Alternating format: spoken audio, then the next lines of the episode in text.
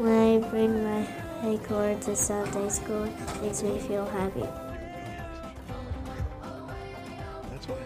I think God likes it when we give to other people because it shows Him that we care. When I serve people, it might want to make them serve people, and then other people will find out about Jesus, and if they do it again, eventually a lot of people will know about Him, and hopefully they will serve Him and love Him. Yes, He wants us to help His children. God loves us because we worship Him. It makes me feel happy when I praise to God. I like to sing praises to God because it's fun and I know He's listening. I believe that Jesus died on the cross for us, and how um so that way we could um that's that way He could take our sins, so that way we could go up to with God in heaven. God hears me when I pray. The Bible tells me about Jesus. The Bible is God's word.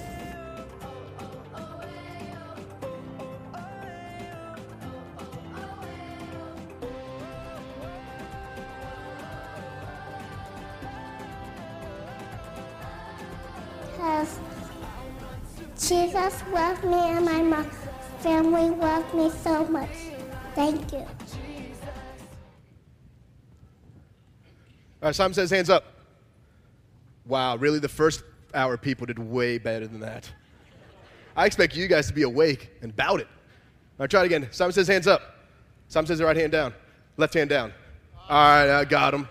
Got him, got him. Right hand still. Simon says left hand up. Left hand down. Really? That just happened again? Wow. Some says left hand down. Some says right hand down. Some says bob your head. Stop bobbing your head. All right, good. There we go. There we go. Some says stop bobbing your head. Some says hands up. Dab. No? All right, there we go. Well done. Make sure we got him. I was actually thinking these dingles down here would uh, mess that one up. But uh, my name's Efren. I'm the youth minister here at Discover Christian Church. And um And we've been in this series about our vision and our new direction of our church, and we first started off with reach and uh, reaching into our community, loving people where they're at, but loving enough not for them not to stay there. And today we're talking about imitating Christ and all that we do. And uh, before we dig into it, let's go ahead and pray, and then we'll continue on. Dear Heavenly Father, thank you so much for this opportunity we have to worship you and, and to be together as a body of believers. And I just pray, Lord, just uh, continue. Continue um, to allow everything that happens here to uh, bring you honor and glory, and uh, just let everything that I say be your words, not mine, and and that that everything I say that would just continue to uh, to edify the church and continue to uh, bring you glory. And I just pray, continue to be with us, that everything else that we do um, just continues to bring you worship and praise. In your name I pray, amen. All right, so so like I said, we're in this this idea uh, of vision. And, uh, and today we're going to talk about imitation, and we just played that, the game Simon Says, and, and most of you, even though you're a little slow, caught on, all right, when we were able to, to get through it, and it, everyone knows Simon Says is pretty, it's pretty straightforward. When Simon says it, you do it. And then, but when it comes to, to Jesus Says, sometimes that doesn't necessarily translate, does it? And when it comes to Jesus Says, it's kind of like we change the rules, we change what happens, and we start thinking, well, Jesus didn't really mean that. Oh, we don't really have to do what Jesus said. And we start changing things a little bit, because unlike in Simon Says, like we do everything Simon says, because yeah, we want to do that, do what he does, because we want to be up there, we want to be Simon. But then when we start talking about doing what Jesus says, so we can be more like Jesus, we tend to take a step back. I mean, just think of it this way for all the parents in the room, or maybe grandparents, or whatever it may be. I mean, if you if you tell your child, hey, go do the dishes, and they go off, and they come back, and they're like, hey, guess what? I memorized what you said.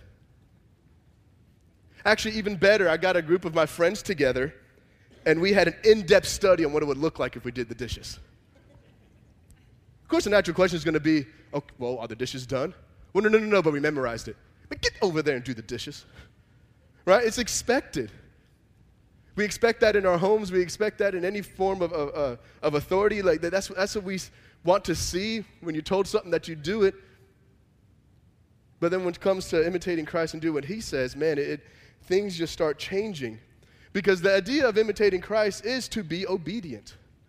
And that's kind of the problem in, in, in the church today and as a whole, the American church, is honestly, we are educated beyond our obedience. We know the scriptures. We know what it says. We know what we have to do.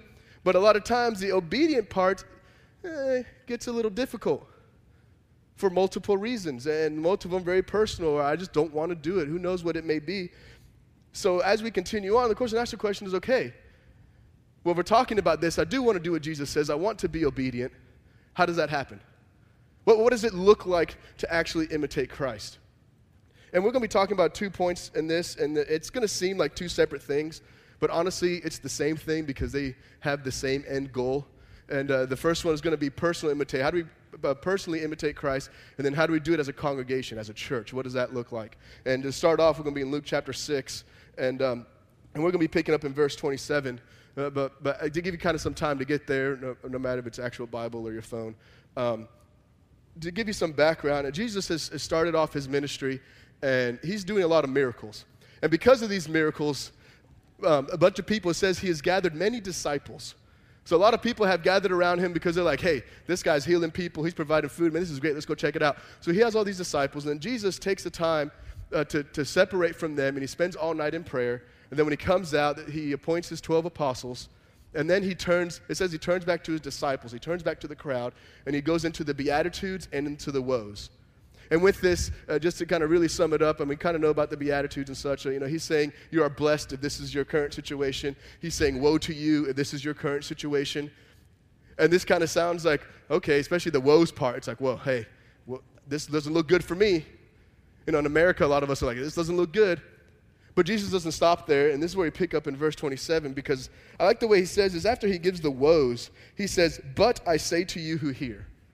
So if you find yourself in this in this scenario where like, oh, these woes might be speaking to me, you know, there's hope here because he just says, but I say to you who hear, love your enemies, do good to those who hate you, bless those who curse you, pray for those who mistreat you. Whoever hits you on the cheek, offer him the other also. Whoever takes away your coat, do not withhold your shirt from him either. Give to everyone who asks of you, and whoever takes away what is yours, do not demand it back. Treat others the same way you want them to treat you. Now, th- this is... one of those verses where when I talked about we're educated beyond our obedience, this is kind of one of those passages. Because as I'm reading that, I'm sure plenty of you are like, oh yeah, we've heard this before. Yeah, we've talked about this before. I understand that yeah, we should love our enemies. All right, if someone hits us on the cheek, turn them also. And we start making jokes. We're not always talking about these cheeks, right? And we make jokes and we have fun with it. But, but this is one of those things that Jesus is actually trying to make a huge point here. Because he's speaking into a culture that honestly is not too far from ours. But he's speaking into a culture that didn't believe in this kind of thought, in this kind of teaching. They believed in eye for an eye, tooth for a tooth. They believed in vengeance. They believed in climbing the ladder of success and having social status and, and being nice to people who, who could bring them things that they wanted or that they felt they needed. So when he comes in and he says, but I tell you, love your enemies, this is a whole new concept for them. Now, what's actually crazy is this concept is shouldn't, shouldn't have been foreign, because you see this same concept in the Old Testament. But because it got diluted and the Pharisees just used the scripture to make it to what they wanted, then this is kind of where they got to, and they just they just didn't want anything to do with anyone who was mean to them or cursed them or whatever. And Jesus is like, no, those are the people you need to love. Those are the people you actually need to go out to. And this is why Jesus resets the standard of love your enemies, do good to those who hate you, bless those who curse, and to treat others the way you want to be treated. And see, and I actually like this, the way Jesus puts this here. Because he says, you know, treat others the way you want to be treated. Some translations say, do unto others as you would have them do unto you. And what's crazy about this is at this time, they, they had this idea completely backwards. They, they had the idea more in the negative sense, or the negative tense, where he says, where it said, don't do unto others that you don't want done unto you. But then Jesus flips it to the positive and says, no, no, do unto others. The reason why Jesus does this is because do is active, don't is inactive. Do constantly looks for an opportunity to do good to people around you. Don't essentially sits back and says, well, I didn't punch Jordan in the face today, so it's been a good day. No, it hasn't. I just wasn't a jerk, right? I didn't actually do anything. I just refrained from not doing something bad. And Jesus is like, no, no, no, we got to take it a step further. You got to actually do good to people. When we talk about doing good unto others, others means everyone, especially, as Jesus is pointing out, especially those who hate us, especially those who curse us, who steal from us, our enemies, the people we just absolutely cannot stand. Those are the people that we need to be doing good to. And, and what I find awesome is, as Jesus finishes this, it's like, I mean, obviously Jesus understood that this is a foreign concept for them. So he continues on to kind of pour out the look. I want to make sure that you guys understand what I'm talking about. So we pick up in verse thirty-two. If you love those who love you, what credit is that to you? For even sinners love those who love them. If you do good to those who do good to you, what credit is that to you? For even sinners do the same. If you lend to those from whom you expect to receive, what credit is that to you? Even sinners lend to sinner, even sinners lend to sinners in order to receive back the same amount. But love your enemies, do good and lend, expecting nothing in return. And your reward will be great, and you will be sons of the Most High. For he himself is kind to ungrateful and evil men. Be merciful just as your Father is merciful. Now these are kind of like, they call like the forgotten verses. Because even though we do understand, like, and know, love your enemies, and we treat on that, usually people stop at, you know, treat others the way you want to be treated. And we don't get into the second part where Jesus is like, look, let me clarify. If all you do is love people who love you, that doesn't mean anything. If all you do is just love your family, if all you do is love your friends, if all you do is love your nice coworkers or your nice neighbors, if that's all you do, big whoop. You know why? Because even non-Christians, non-believers can do that. Now, if we're saying that we are Christians, if we're saying that, that, that we have the power of the Holy Spirit inside of us, we should be doing the things that people without the Spirit can't do. And that's why God, Jesus calls us to this, to this greater calling here of loving our enemies, because honestly, that is extremely hard. And with the help of the Spirit, we can absolutely do it. Without the Spirit, good luck. Because we live in a world that is completely self-centered. We live in a world that says, look out for yourself. And this is where I love that, that Jesus, that last part, you know, he wraps it up again. But love your enemies, do good, and lend expecting nothing in return. Your reward will be great, and you will be sons of the Most High. For he himself is kind to ungrateful and evil men. Be merciful just as God is merciful. And see, so he just wraps it again. It's like, this is what imitation looks like. You want to look like Christ? That's what it looks like. And you may be thinking about how, how exactly does it look this way if, if these are the kind of people that I'm supposed to love, these are the kind of people I'm supposed to pour into. Well, in Romans chapter five, verse ten, uh, it gives us that answer. And in Colossians chapter one, we go in there as well. For if while we were enemies, we were reconciled to God through death of his son, much more have been reconciled. We shall be saved by his life. Colossians chapter one. I can actually get that. Colossians chapter one, verse twenty-one and following. And although you were formerly alienated and hostile in mind, engaged in evil deeds, yet he has now reconciled you in the fleshly body through death in order to present you before him holy and blameless and beyond reproach. So we see here in two passages where where Paul is pointing out that we were enemies of God. While we were in our in our sins, we were his enemies. We were the ungrateful ones. We were the ones engaged in evil deeds. And even though that's what happened, he still sent his son. He still loved us. So it's the same thing. This is why when Jesus says, love your enemies, he's not asking anything of us that he hasn't already done. This is what it looks like to imitate Christ, because if we are his enemies, and he still showed mercy to us, then we should be showing mercy. We should be loving those that are hard to love. And this is why it is commanded that we do this, because honestly, if we think about it, every single day we take an opportunity to crucify Christ by turning away from him. Every single day we sin. Every single day we say, God, I can do this better than what you have. And this makes us enemies, but since of what God has did, we have the chance to put those behind us and to imitate him in all that we do. So this is why when we're talking about imitating love and do good and expect nothing in return, this is the expectation. So, so that person at work that's a complete suck-up and doesn't do anything, and you're just like, how do they keep getting all the promotions? Love them. You know, maybe, or maybe the neighbor that keeps borrowing stuff and never bringing it back. Love them. Or maybe the person that, you know, when, when you put your, your box of pizza, leftover pizza in the fridge, and you specifically write on it, Efren and Jordan's Pizza, and they still eat it. Gotta love them. Now, no, I'm you're probably like, who was it? Uh, we can't prove it, but we feel that uh, you know, we can't give names out, so his initials are Jim Breckbuehler. We feel Jim, you know, because Jim just gets in the zone, and he just, I'm hungry. We think it might have been hit. Okay, I digress. I got to let it go, right? Got to let it go. Done. So, but even, I mean, we all have those experiences. We all know those people are going through our mind right now where it's just like, man, I don't want anything to do with them. And that's exactly who Jesus is saying, that's who you need to go to. Because loving those who love us, who are nice to us, that's cake. Anybody can do that. You don't even need the power of the Spirit for that. But you want to tap into the power of the Spirit? Go after the people nobody else wants to deal with. Go after the people that that the world is just like, push them to the side. All they're doing is getting in your way, or, you know, they're not even worth your time. Go after them. That's what Jesus is saying. Because then at this point, our honor and glory will go to God, because then you're doing something that the rest of the world can't even fathom.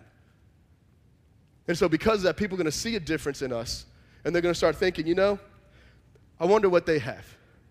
Oh, what are they doing that's so different? How can they do that? So you create an opportunity to present the gospel to someone. On the outside looking in, you also present an opportunity to that very person you can't stand, who is now receiving maybe love for the first time from anyone. Now you're showing them Jesus. And everything brings honor and glory to God. You know, this is why in, in Philippians chapter two, as we kind of uh, switch gears here to like the congregational aspect of it, which you'll see that all kind of fits in and goes together. Uh, we'll be in Philippians chapter two. I mean, this is why Paul, he writes to the church in Philippi, because he's like, look, I want to make sure that you guys understand what it means to imitate Christ, and, and especially to do it as a church. And in uh, uh, chapter one, verse one, Uh, he writes, you know, to the church in Philippi, including the overseers and the deacons, or overseer or elders is another word for overseers. So he's like, all right, this is to the church. I want the church to understand this, but especially leaders of the church, I want you to understand this, because this is the model that you need to be, you need to be living, so the rest of the congregation can catch on.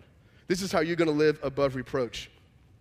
And so in chapter two, verse one, it says, therefore, if there is any encouragement in Christ, if there is any consolation of love, if there is any fellowship of the Spirit, if any affection and compassion, make my joy complete by being of the same mind, maintaining the same love, united in spirit, intent on one purpose.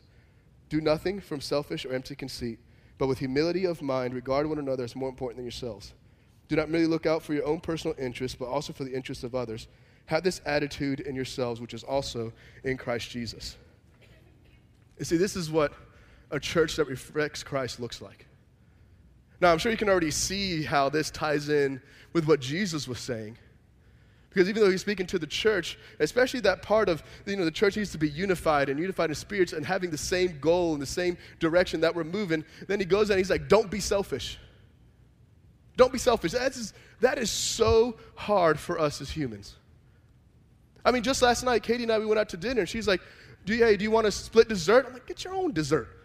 I want my own dessert. I don't want to split it.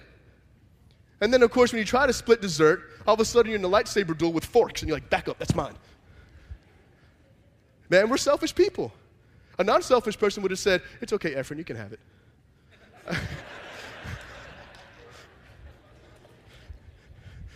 all right, all right. Obviously, I should have given her dessert, but it was so good. but, but it's very hard for us to not be selfish. And it's very hard for us to not think of our own interests. It's hard to think of other people as more important than yourselves. I mean, go ahead and try it. Tell someone next to you, you're more important than me. Yeah, uh-huh. I see it. For those guys sitting next to your wife, good job. uh, but th- this is this is where it's very hard for us. And but, but Paul still says, do this. And he says this, and we see again there in verse five, have this attitude in yourselves, which is also in Christ Jesus. See, we are to act this way. We're supposed to have this attitude because it was Jesus' attitude. And the thing is, I kind of cut it off in the middle of a sentence, so let us continue so we can see exactly how this attitude plays out. But I'll go ahead and start in verse five and continue. Have this attitude in yourselves, which is also in Christ Jesus, who, although he existed in the form of God, did not regard equality with God a thing to be grasped, but emptied himself, taking the form of a bondservant, and being made in the likeness of men. Being found in appearance as a man, he humbled himself by becoming obedient to the point of death, even death on a cross. For this reason also, God highly exalted him and bestowed on him the name which is above every name, so at the name of Jesus, every knee will bow, of those who are in heaven and on earth and under earth, that every tongue will confess that Jesus Christ is Lord, to the glory of God the Father. And so we see here, we see that how this attitude of not being selfish and thinking of others is more important than yourselves and doing nothing of your own interest is reflected in Jesus, because honestly, Jesus, he could have been selfish. When God said, hey, you need to go down there and die for these people so we can have a relationship with them, Jesus could be like, no, no, I'm good. I'm good where I'm at. I like the authority. I like being up in heaven. I, I like everything that's happening. And besides, all those people do is, is they curse our name. Those people, they, they keep turning to other idols. They don't want to listen to us. I don't want to go down there and deal with that. That could have been Jesus' attitude, but no. When God says, hey, it's time to go, Jesus says, I'm out. Let's go. Let's do this. He didn't consider his own status in heaven. He emptied himself. He gave up his status. He became a servant. You know, and there it says bondservant. We're all servants of God. He took our form, the lowliest form, too, of being born into earth, being born in a manger, in a stable. The lowliest way someone can come in like that. He comes down and he says, I'm going to do it, because he wasn't selfish. He didn't think of himself. He didn't. He was thinking of us the entire time. He was thinking of what's best for us, not what's best for him. So this is the attitude that Paul is saying, you know, as a church, we got to have this attitude. No longer do we have the luxury to say, hey, this is about me. I got my life set up. I got my family set up. I got my friends. Everything's peachy. No, no, no, it's not. What we see from Jesus and when we see from Paul, look, there's a lot more to Christianity than that. Because here's the thing. If we don't do, these are the things, yeah, we are hard. Like I said earlier, if we, these are things that we need the power of the Spirit to do. But also what we need to realize is, if we're going to call ourselves Christians, Spirit-filled Christians, we need to be looking differently than everyone else. Because if someone can't tell the difference between a non-Christian and us as Christians, we're not doing Christianity right.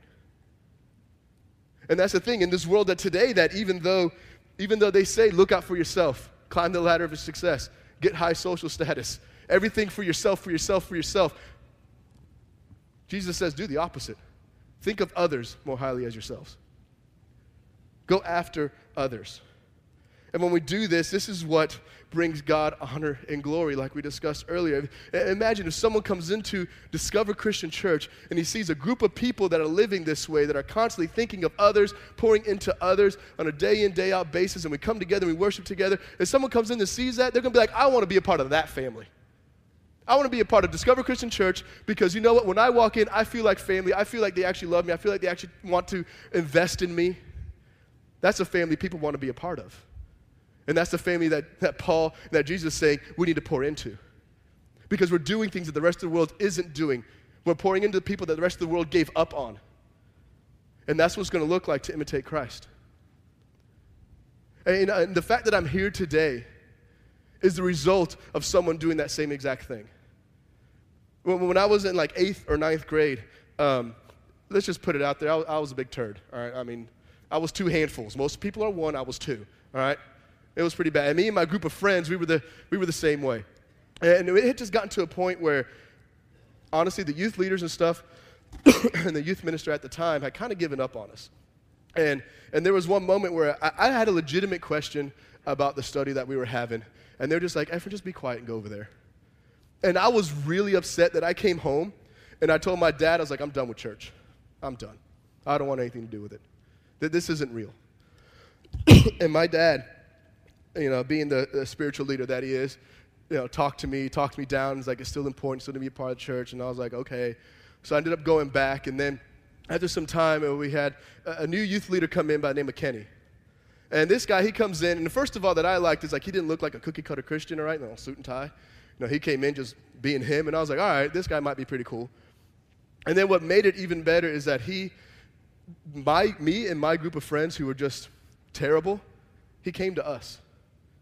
He came to us and he started pouring into us. He started hanging out with us. He started talking to us. Sorry. He started talking to us. And it was just like, whoa, uh, someone actually wants to spend time with us? And then as he continued on, he, he continued just wanting to pour into us. And then probably the biggest thing ever is he believed in us.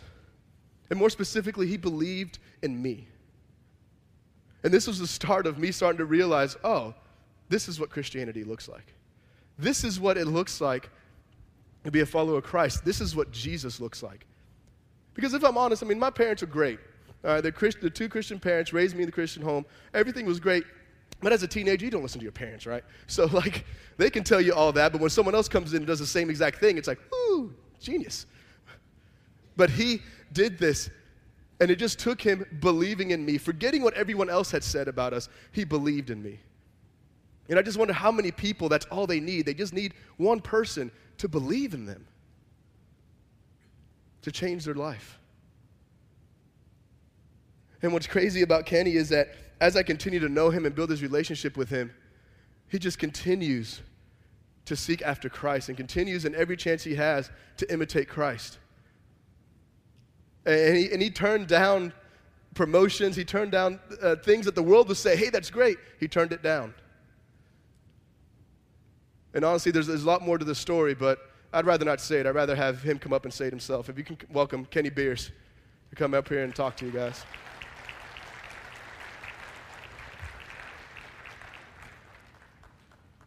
Good morning. I'm really glad he gave me that setup as not the cookie cutter Christian to explain the way that I dress normally anyway, every day of my life. Um, it's uh, good to be here with y'all this morning. Um, as he was telling you, and uh, I was just sharing with some people out there a while ago, by the way, that you were not even close to the worst kid that was in that youth group. Not even close.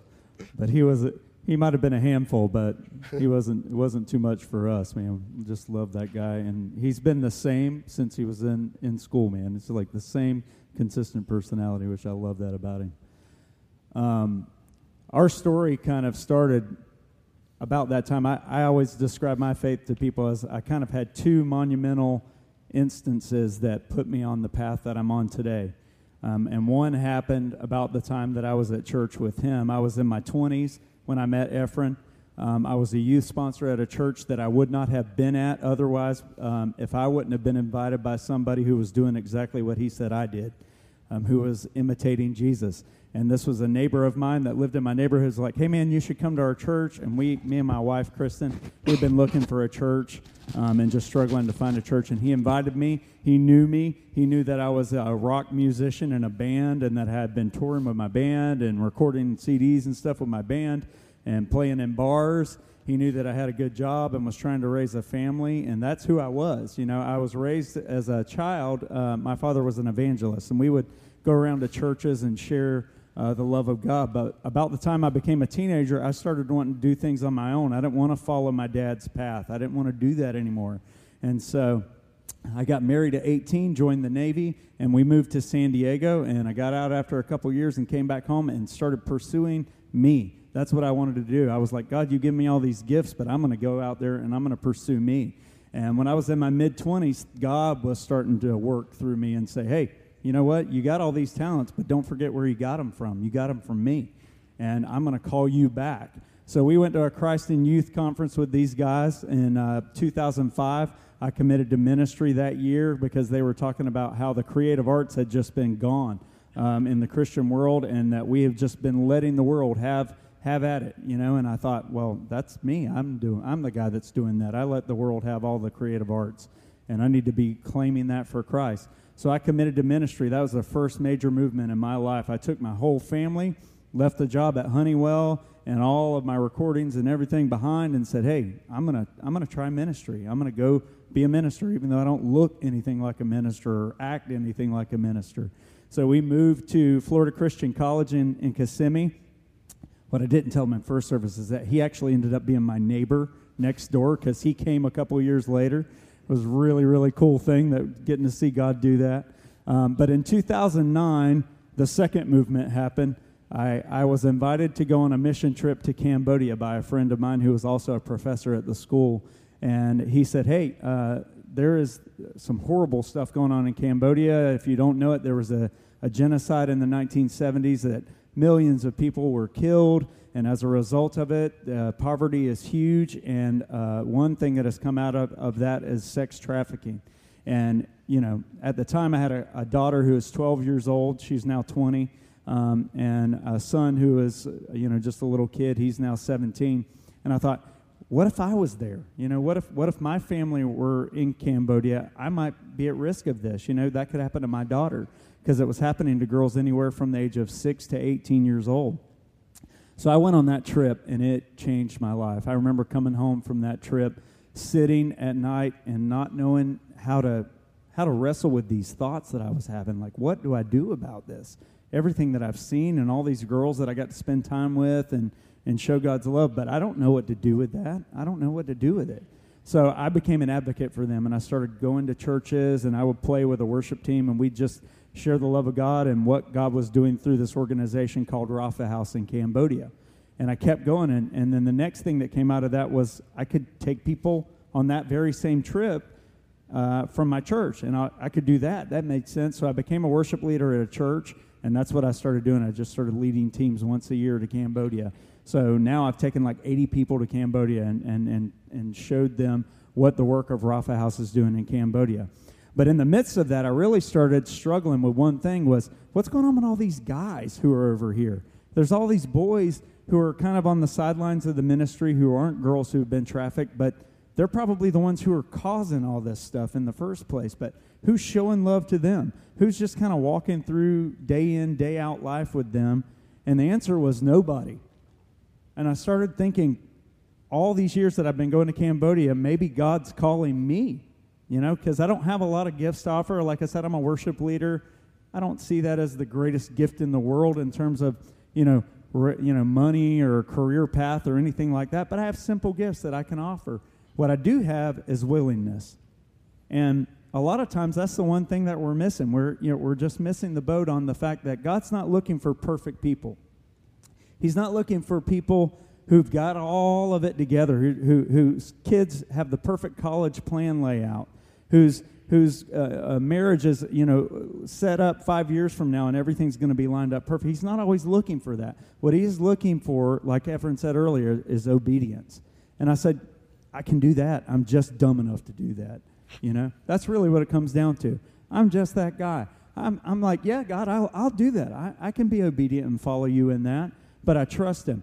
Here's what I realized as a worship leader. I've been a worship leader for ten years at a church, and I sing these songs like we sang earlier about waves crashing over us.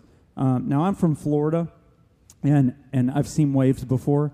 Um, do you know what the thing is about waves? What are they, what they do? They crush you, and they push you down into the sand. They don't always feel good like they do when we sing these songs, you know? Um, that's what faith is like. It can be like that. When you're following God and you're stepping out of that boat and trusting God, sometimes it's going to hurt people, and sometimes it's not going to feel good. Uh, but God has not called us to that. He's not called us to what's going to feel good. He's called us to be obedient to him. And I know that's the truth. I know that's what Efren has been working out in his life. So we are becoming ministers in Cambodia, doing the very same thing that we did with him some twelve years ago. Just loving on people and discipling them. That's all I can do. That's all I have to offer, but I'm obedient, and I'm going to do that in Cambodia. And so my whole family is moving to Cambodia. Um, we don't know what to expect. We're going with an organization called New Mission Systems International. Um, their goal is just to make disciples globally. And so we're we're perfectly aligned with that. Like, hey, I can go to another country and try and make disciples. I'm going to learn their language. I'm going to learn how to teach them worship. And I'm going to just disciple people that are in my influence, and, and that's all I can do. But you can do the same thing right here, and I want you to know that. Uh, chances are you have some people who are part of your influence everywhere you go, and you need to be pouring into them, because look what can happen like twelve years later. That goofy kid who you didn't know what would happen with is going to become a youth pastor someday and be in a church that's in a different state. So you do have impact on people, and I want you to know that. And very thankful for y'all having us here today and that we had time to share with you.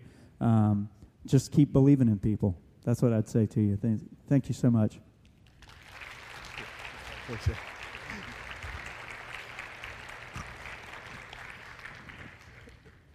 Yeah, I really wanted you guys to be able to hear that, that story of Kenny's, because it's just like, you know, different stages of, of obedience there. And just first just...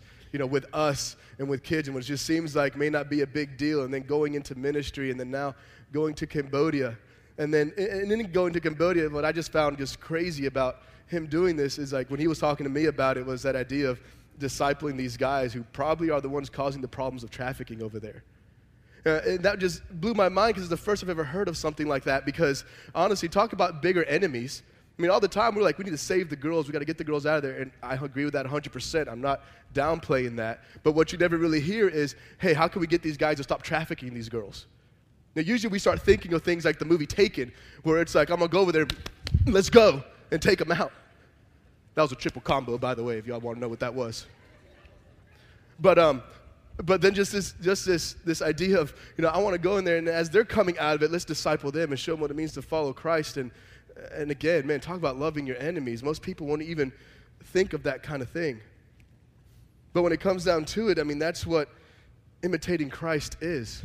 Doing things that the world would look at and say, that is completely crazy. I mean, who would love their enemies like that? Who would love the traffickers? Who would love those annoying teenagers? Who would want to just pour into people that are just nasty to you and ugly to you? Like, who would want to do that? Who was crazy enough to do those things? I tell you who, imitators of Christ. And as we continue in our service, we're going to go into our time of communion. Because when we're talking about imitating Christ, I mean, we celebrate what he has already done for us. And I, I want to go ahead and read again Philippians chapter two, verse five through eleven, so we can see what we're celebrating, what we're imitating. We're supposed to be imitating day in, day out personally and also together as a church. Have this attitude in yourselves, which is also in Christ Jesus, who, although he existed in the form of God, did not regard equality with God a thing to be grasped, but emptied himself, taking the form of a bondservant and being made in the likeness of men. Being found in appearance as a man, he humbled himself by becoming obedient to the point of death, even death on a cross. For this reason also God highly exalted him and bestowed on him the name which is above every name, so that the name of Jesus every knee will bow, of those who are in heaven and on earth and under earth, and that every tongue will confess that Jesus Christ is Lord, to the glory of God the Father. And see, that's who we're imitating. That's who we want to be like. Our Savior, who decided it's not about him, it's about us, it's about our best interests, and came down and died for us. So let's reflect on that as we also reflect on this idea of imitation while we take communion and, and praise and celebrate what he has done for us, and take this time to reflect. So let us go ahead and uh, partake of communion together.